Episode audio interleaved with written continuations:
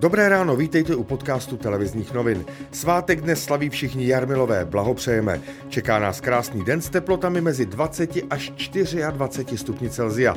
Jen na severu republiky by se mohly vyskytnout přehánky nebo bouřky. Ministr zdravotnictví Adam Vojtěch rozpustil radu pro řízení epidemie onemocnění COVID-19. Ta radila ministerstvu, jak bojovat s pandemí. 23 člená skupina odborníků a politiků fungovala od letošního ledna, kdy zřídil tehdejší šéf zdravotnictví Jan Blatný.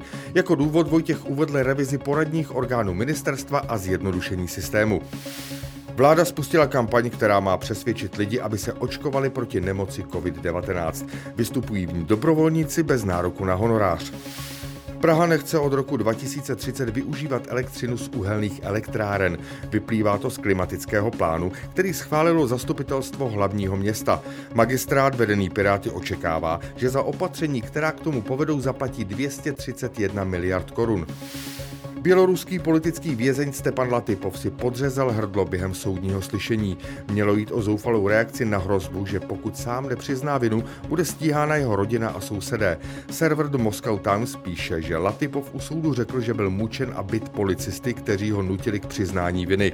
Poté si v soudní síni tuškou podřízl hrdlo. Muž je v kritickém stavu. Předseda dolní komory ruského parlamentu Vyacheslav Volodin prohlásil, že země bývalého Sovětského svazu, včetně Česka, by měly být Rusku vděčné za to, co pro ně v minulosti udělalo.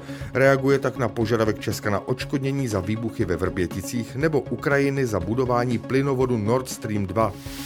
Dalšími zápasy pokračoval v noci Stanley Cup hokejové NHL. Ve druhém zápase druhého kola vyhrála Tampa Bay v Karolajně 2-1. Více informací najdete na webu TNCZ a TN Live.